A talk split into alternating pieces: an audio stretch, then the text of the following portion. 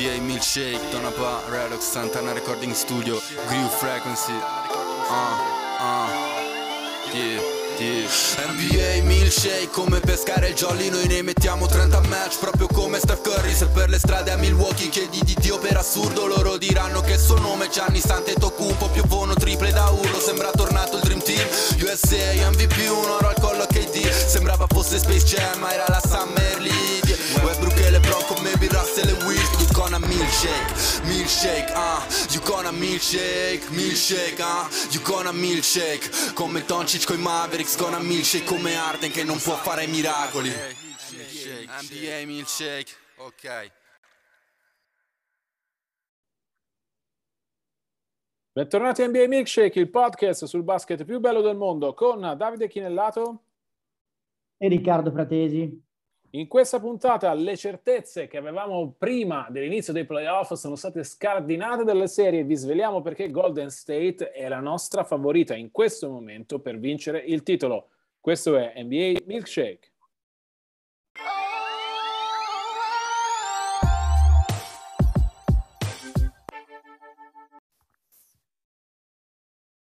Allora Riccardo, i playoff sono cominciati da poco meno di un mese, siamo a metà delle semifinali di conference, questa settimana avremo le magnifiche quattro, le squadre che eh, dalla settimana prossima si giocheranno le finali di conference. Avevamo entrambi delle certezze in avvio di post-season, queste certezze in meno di un mese eh, di playoff sono già state scardinate, però diamo una notizia ai nostri amici, siamo riusciti ad arrivare ad un accordo sul nome di quella che al momento, ad oggi, a mercoledì 11 maggio, 14.35 del pomeriggio, è la nostra favorita per il titolo. Ci siamo confrontati prima di uh, cominciare la registrazione e per entrambi la scelta cade uh, sui Golden State Warriors. Sono avanti uh, eh, 3 a 1 nella serie con Memphis. Questa notte, vi ripeto, stiamo registrando mercoledì alle 14.35 Uh, possono chiudere contro i Grizzlies che saranno senza Jamorant, sono avanti 3 a 1. Riccardo, ti passo subito la palla. Secondo te cosa ti fa dire Golden State a questo punto della stagione e quali erano le tue previsioni all'inizio della postseason? Inizio, a fine, a fine della stagione regolare avrei detto Milwaukee Bucks in assoluto e con Phoenix come prima alternativa questo mese i, i, Warriors sono la squadra che mi ha impressionato più di ogni altra, anche con margine, al di là del fatto che siano avanti 3-1 nella serie con Memphis, perché poi almeno un paio di queste partite mm, potevano andare nell'altro verso, si poteva essere benissimo due pari.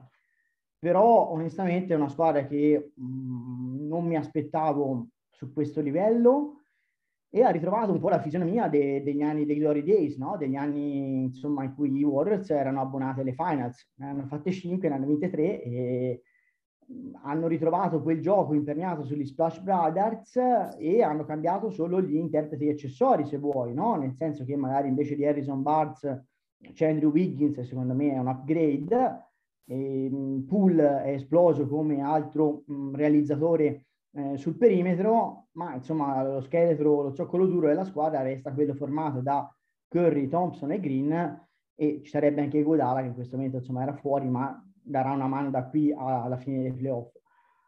Credo anche che onestamente altre squadre che appunto potevano essere alternative più che credibili mi hanno impressionato meno, cioè dico Dallas anche solo per mancanza di alternative, nel senso che i Suns secondo me così convincenti in stagione regolare, io ho dato loro un pass a, al primo turno perché mancando Booker, secondo me non erano facilmente giudicabili e non ho avuto problemi con il 4-2 su New Orleans. Invece le due partite perse in Texas con i Mavericks, secondo me sono state perse in maniera abbastanza rovinosa, al di là di un arbitraggio pessimo che in gara 4 ha tolto Paul dalla partita, gli altri Suns, oltre a Booker e Paul, insomma, mi aspettavo un pochino di più da, da Michael Bridges, molto di più da Ayton e ancora di più dalla panchina, che secondo me è andata un pochino a sprazzi. Per esempio, Payne non è certo quello dello scorso anno, tanto per fare un nome. E i Bucks sono senza Middleton. Cioè, secondo me i Bucks con Middleton sarebbero tuttora la squadra da battere est, magari lo vedremo da qui a fine serie perché eh, ha ricominciato a allenarsi anche con il contatto, anche se modo leggero, e secondo me in gara 6 lo vedremo, ehm, comunque sia il punteggio, perché comunque si decide la stagione, i Bucks sono spalle al muro, non credo in gara 5, lo vedremo. Um, però ecco, poi bisogna vedere in che condizioni è, cioè non è che il fatto che automaticamente ritorni significa che sia al meglio e quindi secondo me senza di lui Boston addirittura è favorita su Milwaukee, per cui dico Dubs soprattutto perché le altre mi hanno impressionato meno, la stessa Boston, ok, è 2 a 2 e dico che è favorita su Milwaukee, però insomma in questa serie non è che abbia dominato considerando che ai Bucks manca il secondo migliore giocatore offensivo, ecco. Mm, per cui no, dico assolutamente Golden State Warriors, fermo restando che insomma già la finale di conference con i Suns secondo me sarà bellissima, è apertissima. Ecco. Finale di conference contro ad ora i Suns, ricordiamo eh, 3 a 2 per Phoenix nella serie con Dallas. Finora ha sempre vinto la squadra di casa e si va a, a giocare in Texas con Doncic e compagni con le spalle al muro. Uh, anche io sono rimasto piacevolmente impressionato da Golden State. Ho rivisto uh, molto di quello che aveva reso i Warriors la squadra da battere, no? la, la, squadra capace di arrivare a 5 finals consecutive e di vincerne tre, eh, una squadra che abbiamo perso, tra virgolette, nel 2019 in quella serie finale con Toronto in cui caddero prima Kevin Durant e poi, eh, e poi Clay Thompson con tutto quello che ne è seguito, no? La, l'addio di KD, eh, i due anni senza Clay Thompson che hanno un po' eh, spinto Golden State a premere un pulsante reset attorno ovviamente a Curry, Green e Clay. Uh, vedo Steph che è tornato bello dominante dopo l'infortunio di fine regular season. Draymond Green è tornato, secondo me, ad incantare facendo tutto quello che fa in campo. Abbiamo un po' trascurato negli anni di KD la parte realizzativa del suo gioco, evolvendosi come passatore sopraffino, come difensore assolutamente d'elite.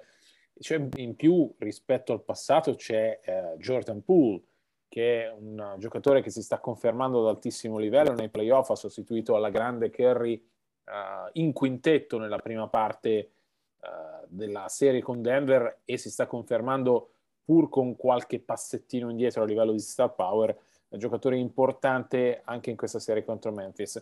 Davvero credo che Golden State abbia tantissimi ingredienti per funzionare, um, che abbia dimostrato di avere una squadra molto profonda, con Steve Kerr che come al solito sa pescare la risorsa giusta nel momento giusto. Si è fermato Igudala, ha perso ovviamente la saggezza di un giocatore alla fine della sua carriera, ma lo ha sostituito con l'esplosività di Kuminga. È partito Kuminga titolare in gara 4, se non ricordo male, poi di nuovo 8 porter in gara 5. Sta modificando la squadra, adattandola alle esigenze della serie, come riusciva a fare la stragrande, secondo me, eh, negli anni della dinastia. In più ci sono giocatori rodati su questo palcoscenico, Curry, Thompson, e Green sono ovviamente le colonne della squadra che ha vinto titoli a ripetizione, ma c'è lo stesso Igudala che ha accompagnato uh, la squadra nella sua evoluzione da MVP delle finals tra l'altro nel 2015, uh, Kevon Looney è un giocatore che comunque ha vinto titoli, uh, ci sono giocatori esperti che magari stanno giocando meno, Bielizza,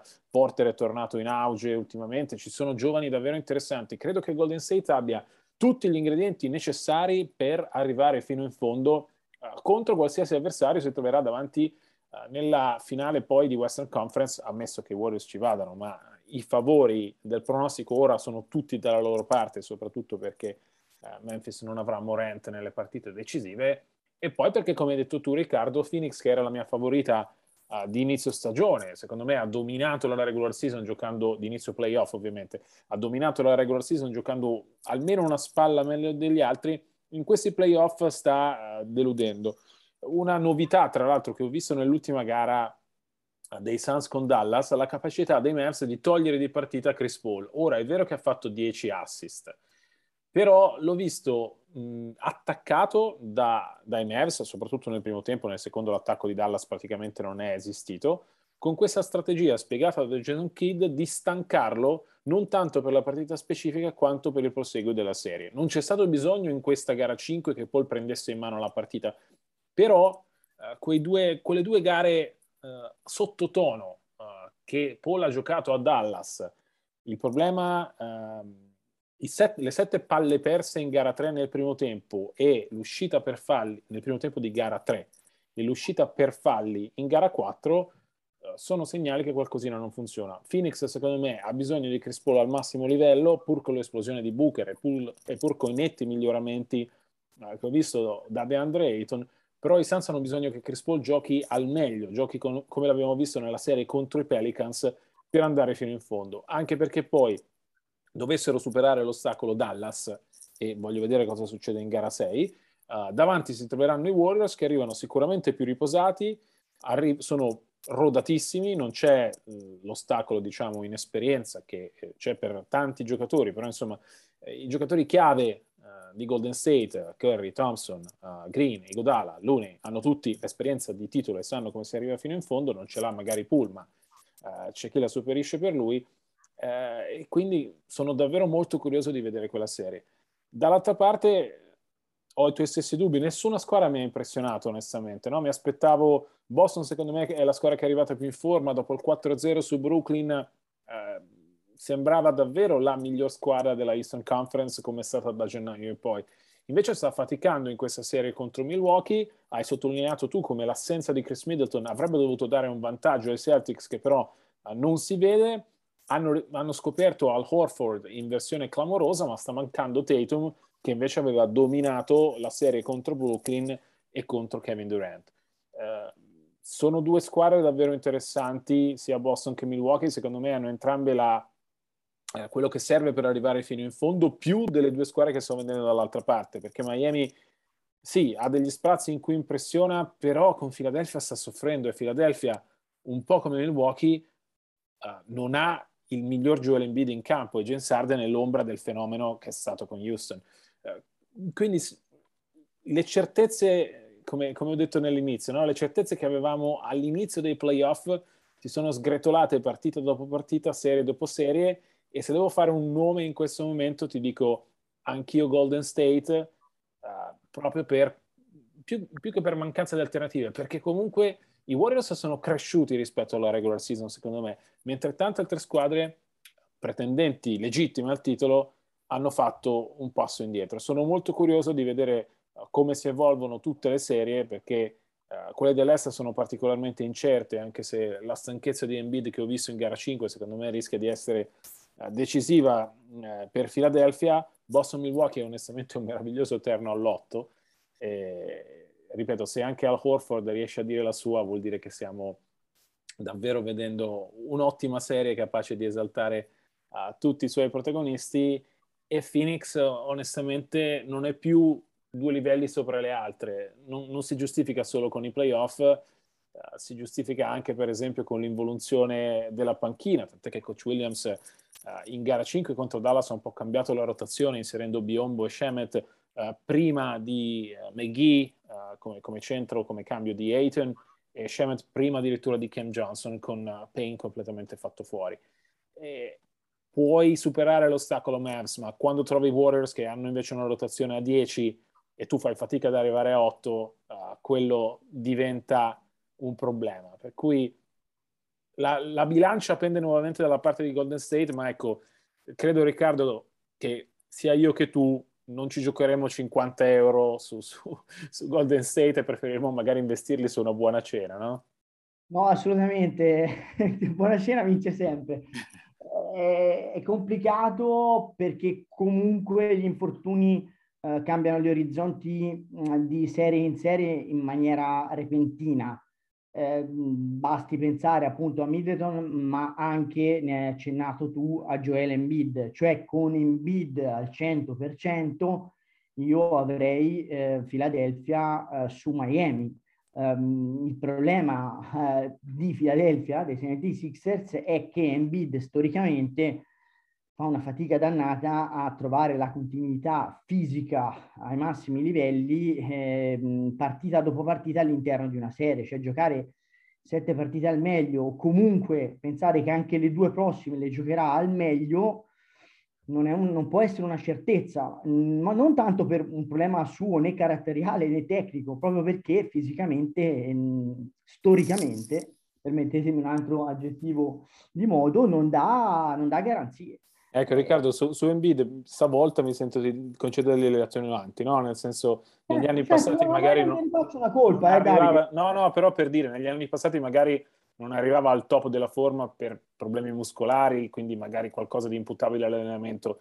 Qui i suoi problemi sono il pollice rotto e la, la frattura orbitale, sono due eventi traumatici, eh, figli di, di, di, gioco, insomma, no? Eh, però, come, come, dici tu, purtroppo è il problema eh, di Philadelphia con Embiid negli ultimi anni. Non c'è mai stata una stagione in cui Embiid è arrivato sano a giocarsi i playoff al 100% della situazione e anche in questa serie, quando, anche in questi playoff, quando sembrava stesse dominando le prime tre partite di Philadelphia con Toronto sono, uh, sono meravigliose e sono cominciati i problemi, no? la frattura del pollice sembrava una cosa superabile, poi è arrivata questa uh, frattura orbitale con commozione cerebrale che l'ha fermato per sei partite, uh, ieri aveva pure problemi alla schiena, sono, sono, tutte situazioni no? che, che si, si sommano rispetto al passato, stavolta gli concediamo l'alibi che sono cose traumatiche non prevedibili, non colpa di uno scarso allenamento, ma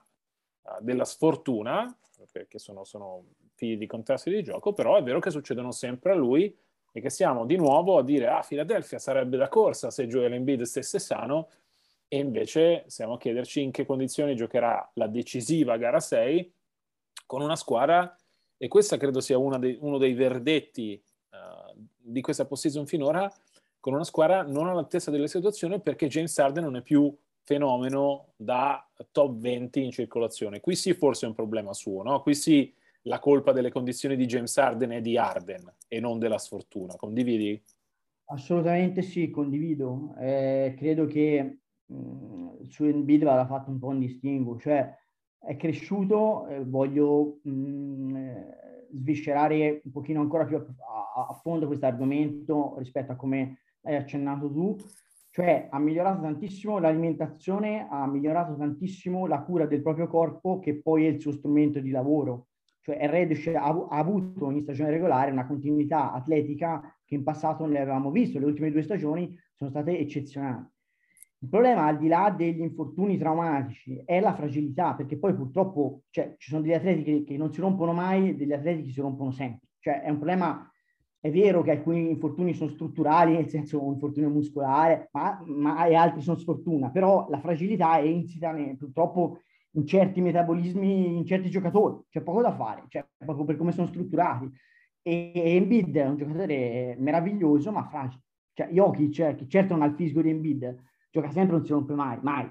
Cioè, quella lì è natura, cioè, c'è poco da fare. Eppure li vedi, uno è un, un, gigante, un atleta meraviglioso, e quell'altro gli dai, gli, al di là dell'altezza, non gli dai due lire. Però uno è indistruttibile, sembra le pille Duracell, e quell'altro eh, si rompono i 3x2. Quello ci puoi far poco, però è, è un fattore eh, che purtroppo va considerato quando si analizzano i giocatori. Eh, vale un pochino anche per Anthony Davis, no? È un altro giocatore che ha caratteristiche purtroppo simili.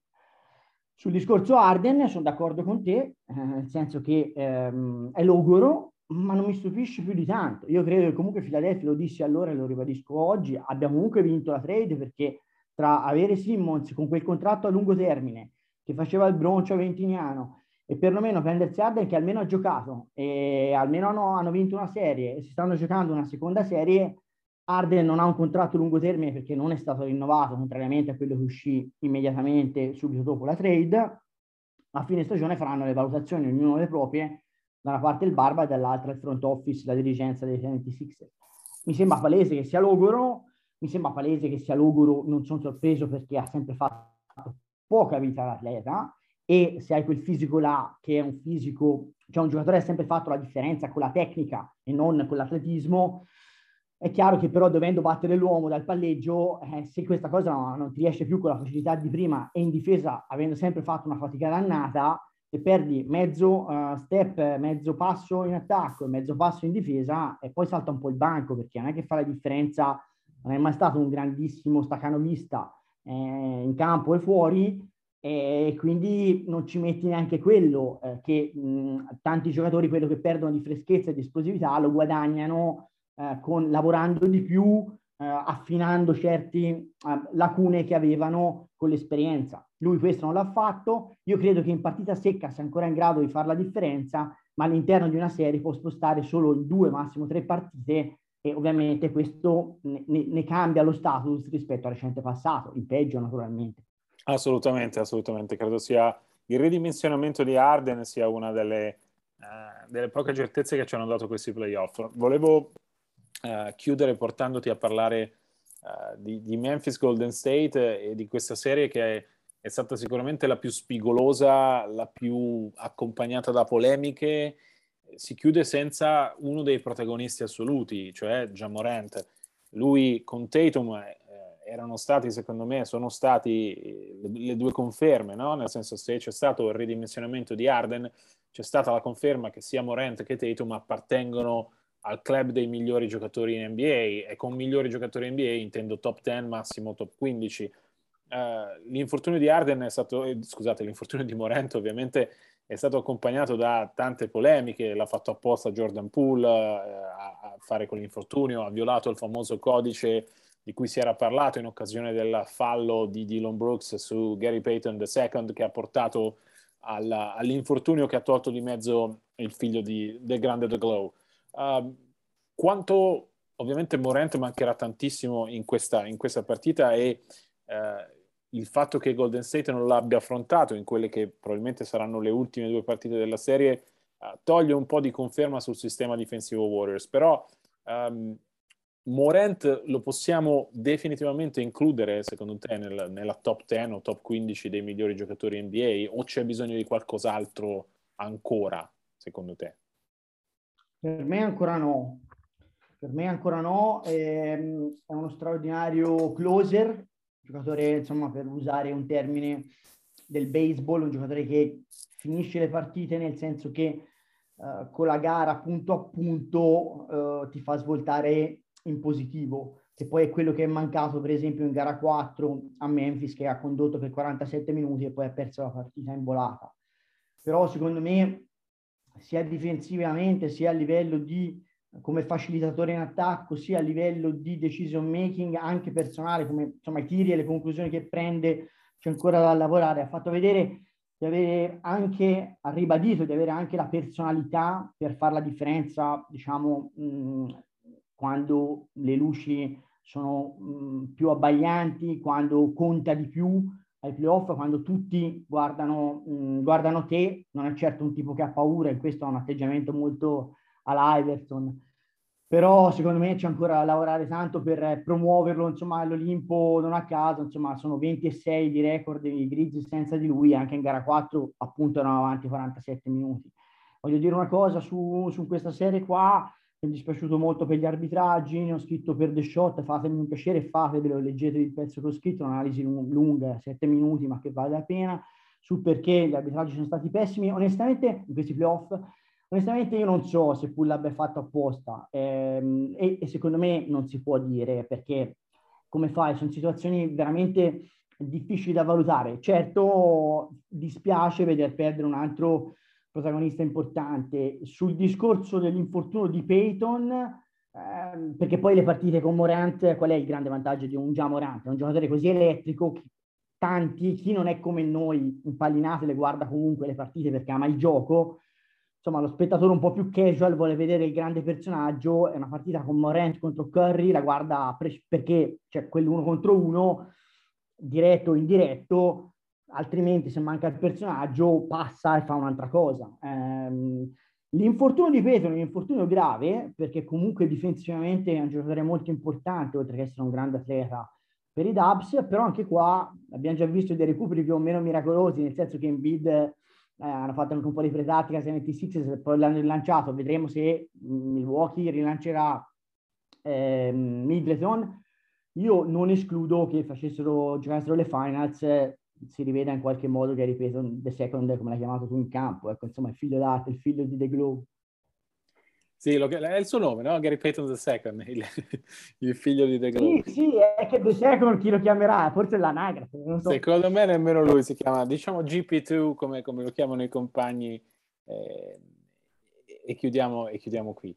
Um, su Morant, sì, vorrei tornare, vorrei tornare prima di chiudere. Uh, io credo che il, abbiamo sicuramente scoperto un talento, secondo me va invece inserito uh, nell'elite dei giocatori NBA in questo momento e proprio per il carisma con cui gioca, per la sua capacità di decidere le partite, non dimentichiamo comunque che uh, parliamo di un giocatore che al terzo anno, eh, che dopo aver assaggiato i playoff lo scorso anno nella serie uh, tra Memphis e Utah, adesso è arrivato per la prima volta al secondo turno, no? sta, sta salendo di livello assieme ad una squadra, a proposito di certezze di regular season che vengono a mancare, che ha giocato in un modo nella regular season, sta facendo un po' più fatica adesso che il palcoscenico è più brillante, ma ci può stare, nel senso che comunque è una squadra uh, molto giovane, con uh, tanti giocatori che per la prima volta fanno davvero esperienza di playoff.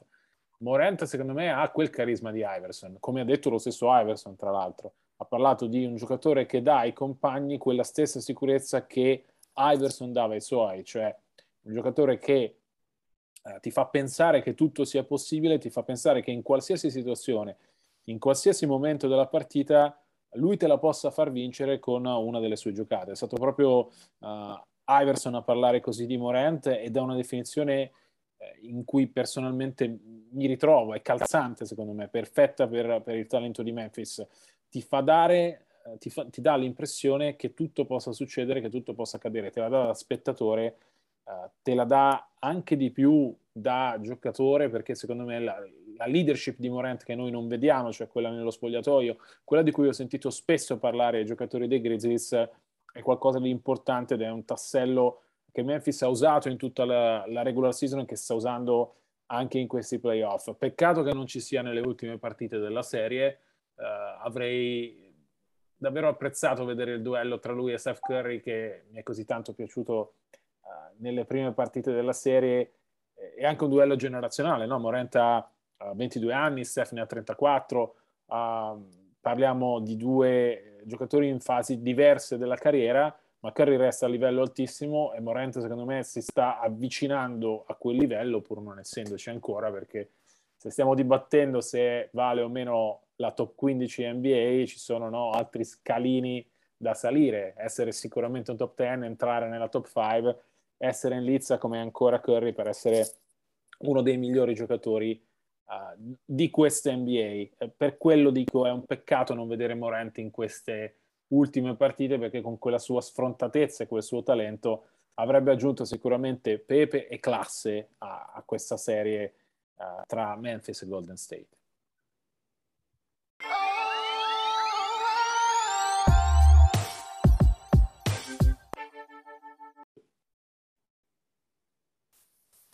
Si chiude qui la puntata numero 26 della quarta stagione di NBA Milkshake. Noi vi ricordiamo che per tutti gli aggiornamenti 24-7 ci trovate su tutti i nostri account social, in particolare su Twitter, at Dichinellato, at rprat75.